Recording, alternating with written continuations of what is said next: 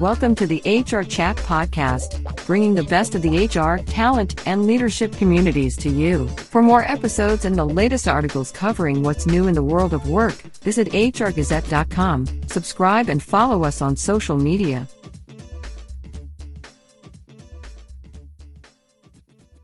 Welcome to another episode of the HR Chat Show. I'm your host today, Bill Banham. If you're a business leader, you're legally obliged to optimize your strategy and resources to maximize shareholder return. This may lead you to assume that it's not your responsibility or in your best interest to care about the environment, social, and governance issues. But actually, making ESG a part of your business strategy can unlock growth opportunities, reduce costs, and future proof your brand in the eyes of an increasingly conscious public. Listen to this HR Chat episode to learn how. And my returning guest today is Scott Lane founder and CEO over at Speeki, a group focused on transforming compliance hotlines and other compliance areas using AI technologies. Speeki is also a player in compliance certifications and compliance auditing, and one of the few bodies in the world accredited by ISO for certifications under the ISO 37001 anti bribery standard. Hey, Scott, welcome back to the HR Chat Pod. Thanks, Bill. Thanks for having us. So, Scott, as you've been a guest on this show previously, what we're going to do is we're going to forego the usual first get to know you question, and instead, I direct listeners to check out HR Chat episode 357, uh, which was released back in late 2021. I believe it was November 2021. If you're looking for that, listeners. Uh, instead, we're going to get straight into the to the meat of the conversation today, Scott. Um, there seems to be lots of dialogue right now about ESGs and whether it is a fad or or something that will stay around. Uh, what do you think? Well, it's a good question. There's definitely a lot of dialogue, uh, that's for sure. Uh, these days, we've got many celebrity CEOs talking about ESG, and some of them are talking about it very positively, and some not so much. Um, now, if you break it all down and have a look at it, and you think about ESG, Unfortunately, historically, ESG has been really focused on financial services companies who are looking at a particular fund or looking at a particular investment and saying, is it good for the environment? And that historical way of looking at things and the rating systems that have come about as a result of that have typically put ESG into a box around environment, sustainability, and finance companies. Whereas ESG in its real sense is actually quite different. ESG is really about environmental, social, and governance. There are three letters and there's three words. It's a lot more than just environmental. And so when you look at the CEOs that really think about ESG and they think about all the elements that make up ESG, then I think it's very clear that the industry and companies recognize that it is here to stay. It is quite significant and it is a true value to stakeholders. So there are definitely diverging opinions. However, I think the majority says ESG is here to stay and it's something that is good for corporations and good for the planet, and that we should invest in it and build it out. So, is this just for large global companies, Scott, or is there a place for, for SMB, small to medium sized businesses, to, to build ESG too? Well, ESG is really meant for all organizations. And I say that because when you look at the foundations of E, S, and G, what you're really saying is is our organization thinking about the environment? Are we being respectful to the to our climate? Are we thinking about natural resources? Are we thinking about our use of energy? You know, those things are relevant for any organization. And frankly, the way it is, I think we all recognize that every company, small, medium, or large, needs to have some thoughts around environment. It just seems obvious in this day and age that we need to consider that. Likewise with social. You know, social is about how as an organization we work, and it includes a lot of the classic human resources elements. So, how do we build an environment in our companies where people can speak up? How do we build an environment that's safe for people to work? How do we build an environment where we are managing people fairly, equitably? How do we manage them from a diversity perspective or harassment, discrimination, bullying, all of these fundamental expectations that we all have as employees is what forms part of social. So whether you're a large company or medium company or a small company, every employee expects you to have some element of what we've just talked about. And in order to remain competitive, you will need to have those elements. And likewise with governance, governance is all about how the organization runs. And there's nothing more frustrating to employees to see an organization that just runs poorly. Policies and procedures are not there. They don't have the infrastructure. They don't have a system of ethics or integrity. There's no governance structure. You know, the board and the management's all confused and don't communicate effectively. And there's no real appreciation for transparency or speaking up or whistleblowing. And no one wants to work at an organization like that, frankly. It, it's frustrating for employees to to look at management and the board and just shake their heads and think, you know, you guys have got no idea how to structure and govern this company to make it really valuable. So when you look at all those elements of E, S, and G, it's for every organization, small, medium, and large. And for those medium and small companies that think, well, it's all a bit difficult for me and all sounds like a lot of work and I probably don't need to invest in it. Well, if you're a supplier to a large corporation, the large corporation is going to require you to do it either contractually or as part of your supply. And they're probably going to measure you on it and they're probably going to enforce that you have certain standards. So you can either get on the front foot and build it and be progressive and a leader in this space, or you can be, you can wait in line. And the impact of that is that your major customers may choose someone else with a better ESG standards and a better ESG approach than what you have. So the answer is for small and medium sized companies, it's probably even more important to you in order to not only set the standards for ESG, but to win those customers because you're a safe option for them to choose as their supplier. You recently presented a webinar called Combining a Whistleblower Program with Social Listening to Generate Data. Uh, the webinar's goal was to show how to generate real data for one's ESG and compliance efforts by combining an active whistleblowing program with proactive social listening tools. Uh, this sounds really interesting. This really piqued my interest. Can you can you tell us more? Sure. Well, part of ESG and probably part of the G element is uh, a whistleblowing system. And for those of you that uh, listening that are not totally familiar on whistleblowing systems, what it is is a mechanism by which companies have to enable employees and third parties uh, outside the business to make a report and to report something through to the company. And it might be a particular concern, it might be a piece of feedback, or it might be some form of misconduct. And so companies will have these whistleblowing systems and they will encourage people to speak up. Now, of course, the challenge is whether someone actually does it. So if someone finds something or they hear something or they're concerned about something, will they actually use the system to report an issue?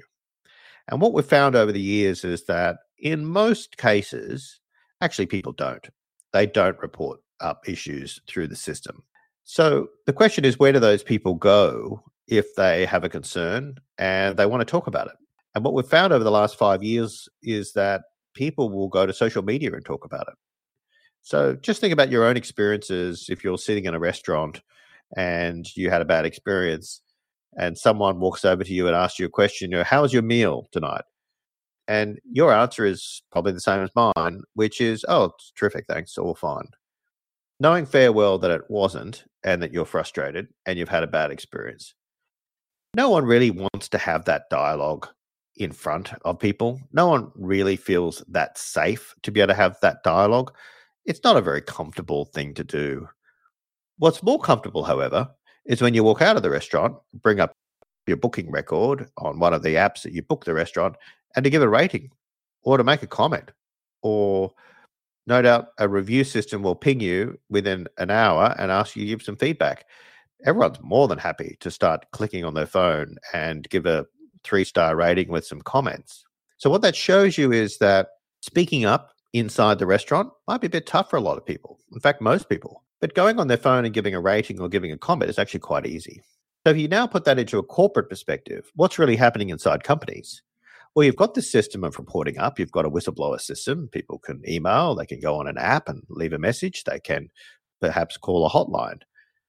But we know that most people don't feel comfortable doing that. So, despite all our great efforts in doing that, they're more likely to go to social media. And so the organization also needs to think about how do they monitor social media to try and capture those comments. They could be made in Twitter, they could be in Facebook, that could be in any social media. And it's really important for companies now to think how do we capture that information that's being talked about in social media so that we're fully aware of issues that may be out there that just haven't been reported to us. The second thing is the sentiment of those messages, keeping an eye and listening in social for what people are talking about us from a ESG perspective, from our social, our workplace, or our environmental stance, or the way we run this business, and from a governance perspective. Those comments are out there, and they're generally speaking, they're available. And with a little bit of work, a little bit of technology, and a little bit of focus, you're able to capture that information, combine it with the information that people report through to you, and that will give you a much stronger picture of the elements of ESG that you really want to be reporting on. So these days, you really need to think about social listening in addition to that whistleblowing traditional approach. Excellent, thank you very much. And and I'm I'm guessing that uh, there'll be somewhere where folks can maybe get a copy of, of the recording of that webinar if they if they go to your website, they contact your team, something like that. Would, would they be able to get a copy? Scott? Absolutely. If you go to our website at speeki.com, you'll be able to identify all of the areas of our both white papers and also the webinars and the recordings. But I do encourage people to think through how to use social listening. It is something it, it's a media that is omnipresent it's not going away and if anything it's going to get much larger.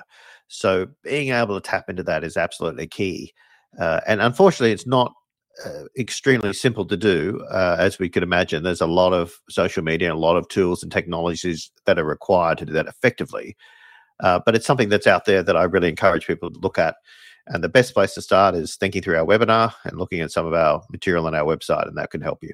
Yeah, and, and by the way, listeners, uh, as part of my homework earlier on, I, I was I was searching terms like uh, ESG, what are the implications of ESG, etc. Guess who came up near the very top of the search? It was Speeki. Um, okay, so uh, this is a show for HR pros. Um, so how how do how do most human resource teams get involved in ESG? Well, it's a good question. The E, S, and G uh, three letters representing three words, and they're quite large. So when you think about environmental, social, and governance, they cover everything from climate and how we manage that all the way around to you know compliance bribery corruption whistleblowing. So it's a very large spectrum. Now the s in esg the social element is where most hr will focus and also on a little bit of the g side so let's look at the S and let's look at what's traditionally within the S category. So Speeki has developed a, a, model that breaks ESG down into 19 different areas. And we have seven areas that are covered under the social. And typically, they're areas that most HR professionals are very used to and deal with on a day to day basis. We're looking at issues like diversity, equity, and inclusion thinking about the health and safety of employees, thinking about how we manage our people from a human capital perspective, how we pay people, how we treat people from gender equality or racial equality, thinking about the society in which we work in, the community and our community relations are typically an area within social. We also include in this area data protection. And so data protection is thinking about how do we protect employees' information and also the information of our customers. You know, data is uh, data protection these days is a right. I have a right to protect my data, and the company needs to help do that for me. So, data protection is part of social. The other element that's often part of social is when you deal with the outside world. So, it's not just our employees, but it's our suppliers, employees. So, how do we think about the impact that as an organization we are having on this employees of our suppliers, our value chain? So we've seen significant challenges over the years in some of the emerging markets in certain industries around human rights and modern day slavery. And how do we as an organization treat not only our own people, but how do we treat our suppliers' people? And how do we build an environment where our supply chain is treating people in the way that we would expect them to treat?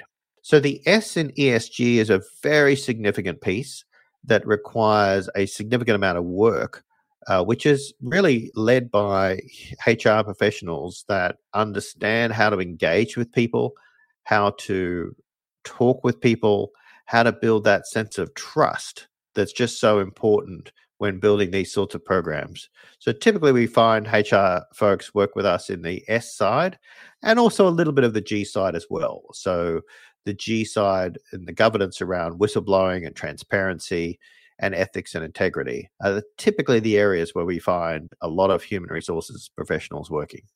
So the process does that also does that also mean that there needs to be some kind of an ESG officer involved, or it's very much led by by HR? So each organization that tackles these ESG areas mm-hmm. really have to stand back and think about what level of commitment do they have to ESG? And is it of value to them to manage ESG and think of their stakeholders as real, considerably important parts of their ESG initiatives? Now, when you're looking at those stakeholders, which include not only employees and customers, partners, suppliers, potential investors, but it also includes the planet the planet is a stakeholder in our businesses that we've, in most part, chosen to ignore over the last 50 years, but is now going to be a significant part of how we operate going forward.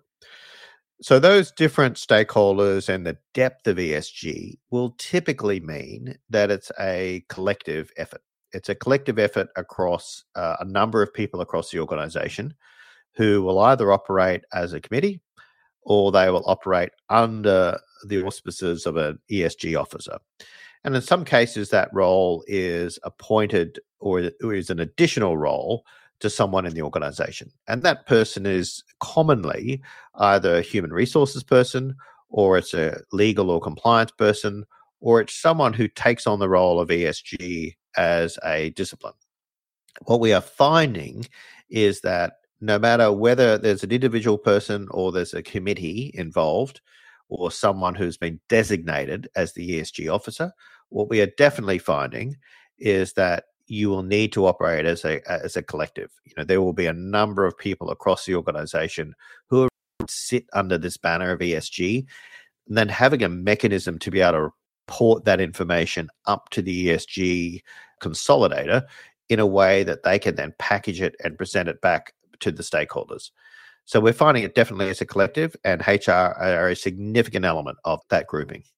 Where do you think this ESG area will go in the future?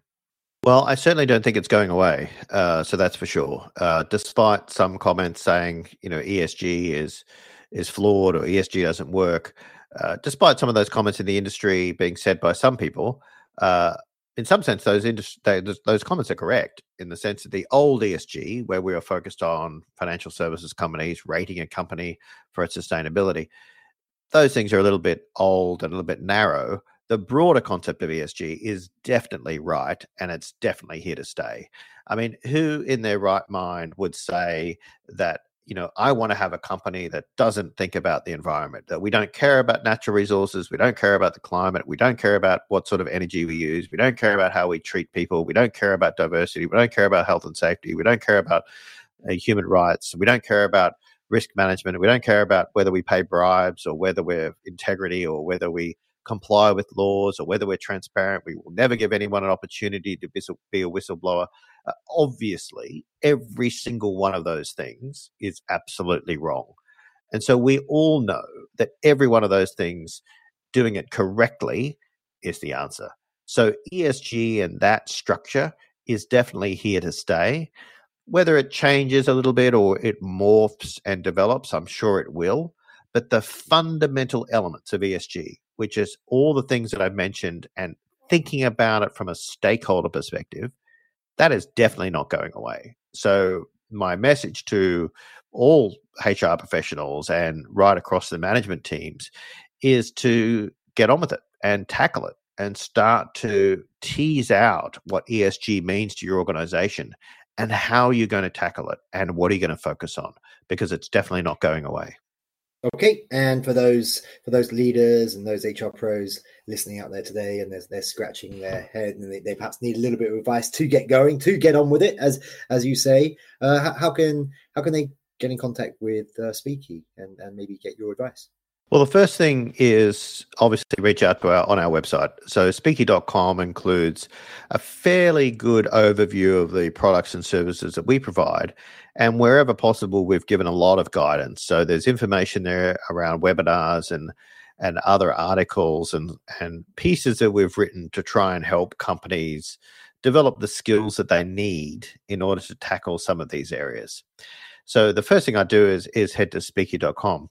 The second area is engagement. Like everything in ESG, it's all about engagement, and I encourage people to engage with us. Uh, LinkedIn is the probably the best method of doing that, uh, where you'll see myself, you know, talking about these issues on LinkedIn pretty much daily. So find me on LinkedIn and connect with me or follow me, and I'll try and give as much information as I can to help companies on that path towards making ESG a real value to their to their business through making it a value to their stakeholders. And if you make it a value to your stakeholders, you engage stakeholders and you you bring them to being a part of this ESG initiative, it has to be good for business. Amazing. Well, that just leaves me for today to say, Scott Lane, thank you very much for joining me again on the HR Chat Show. You're welcome, Bill. Thanks very much for having me and enjoy the ESG journey. And listeners, as always, until next time, happy working. Thanks for listening to this episode of the HR Chat Podcast.